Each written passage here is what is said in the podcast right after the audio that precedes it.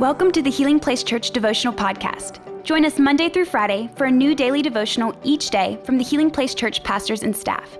We hope this podcast will help you grow in your faith and will be a blessing and a resource to you as you pursue God daily.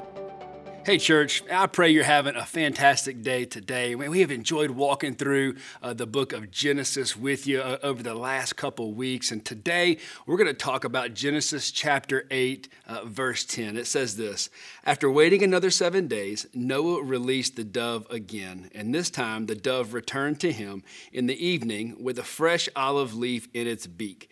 Then Noah knew the flood waters were almost gone. He waited another seven days and then released the dove again, and this time it did not come back.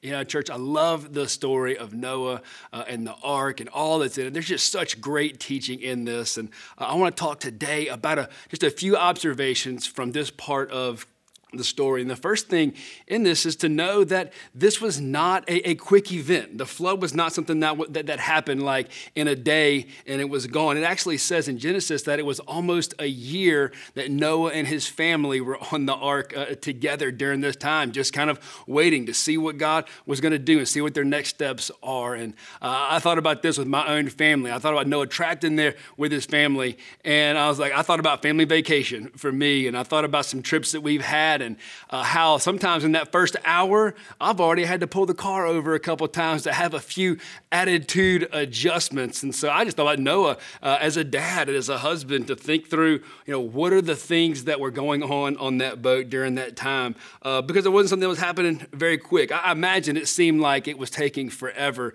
uh, for the next steps to, to happen as it relates to what God was doing. And I know a lot of times our life and our walk with God, we can feel that same exact way. We're waiting on God to move, waiting on what's going to happen next. We know God has brought us to a season and we're waiting to see what God is going to do next. And uh, I'm so encouraged by, by Genesis 8, verse 1. It says this but God remembered Noah. And I'd encourage you to underline that or highlight that in your Bible. God remembered Noah and all the wild animals and livestock with him in the boat. And when he sent a wind to blow across the earth, and the flood waters began to recede. I love that picture of God remembering Noah. I want you to know this, man. God remembers you right where you are. He sees where you are. He, he's not forgotten you. He's not forgotten the promise that he's made uh, for you and for your life and for your family. Uh, you know, sometimes we can feel trapped. We can feel like, man, well, I'm just caught right here in this season and we're waiting for God to move. But remember this, church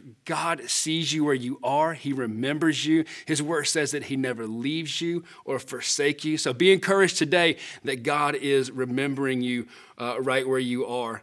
Uh, another observation from this scripture uh, is it talks about how Noah is waiting. And, and, when you look at that, that word waiting, that word waiting is a very powerful word. It's the same uh, root word in Hebrew from the word hope.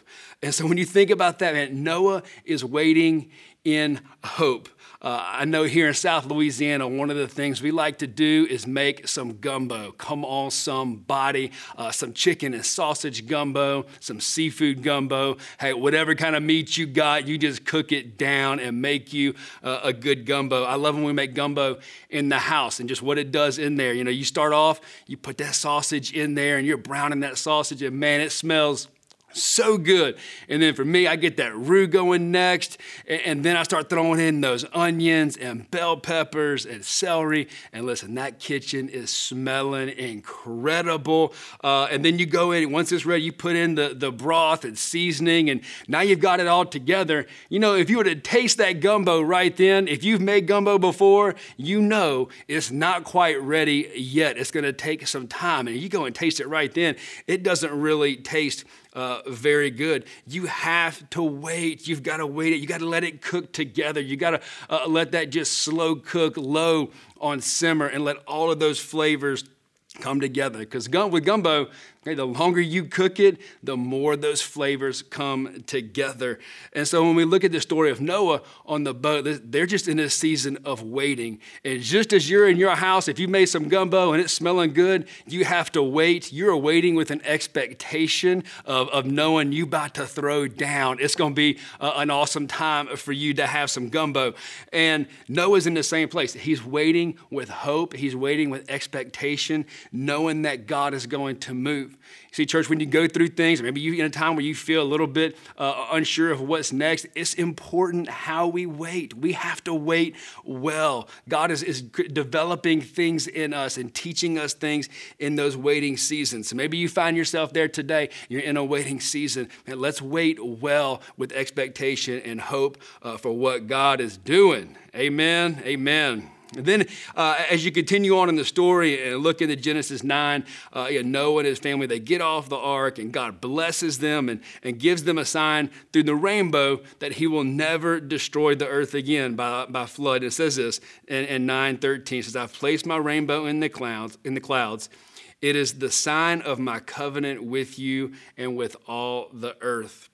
And so being able to remember the promises of God. You know, Noah stepped off the boat and his family stepped off that boat and to know and see that rainbow and to remember the covenant that he had with God. Uh, and then that's something that we are even able to see uh, for us today. And so remember that God is going to remind us of his promises. And even, you know, when we're going through things, we're waiting, God's always going to confirm and remind us of that covenant that we have with him. And so, uh, how do we take that into our life? How, how do we implement that into uh, today, uh, 2021? Uh, the first thing, church, I want to encourage you with is that deliverance is a process. The things that you're going through, the things that God is doing in you, they can sometimes be a process you know but i've learned that through that process god is developing things in us that, that, that are so much better than we could even imagine i mean noah spent uh, and his family spent a year on the ark. If you're anything like me, uh, waiting a year sounds like cruel and unusual punishment. I don't like to wait uh, a day or a half a day. I'm kind of an impulse buyer. I want to see things happen now. But I know that God is constantly changing me and teaching me, and that takes time. Uh, and so just remember that God is always doing something in you, uh, he, He's always teaching and shaping your life. And, and, maybe you just need to walk that process out uh, a little bit longer, trusting God, believing God, uh, having that hope, uh, understanding that when we wait, let's wait well and trusting that God is going to do a great work in us and through us. And, and here's the second thing we can try and take from this story to apply into our life is that we cannot forget the things that God has done in the past. Okay, we can't forget that we have that covenant relationship uh, with Him. And, you know, Noah gave was given that that rainbow, and, and I, I want to encourage you today. You find yourself in a place where you're waiting. You know, I know that God has been faithful to you before. I know you've seen God move in the past. Know, maybe God has delivered you of some other things in your life.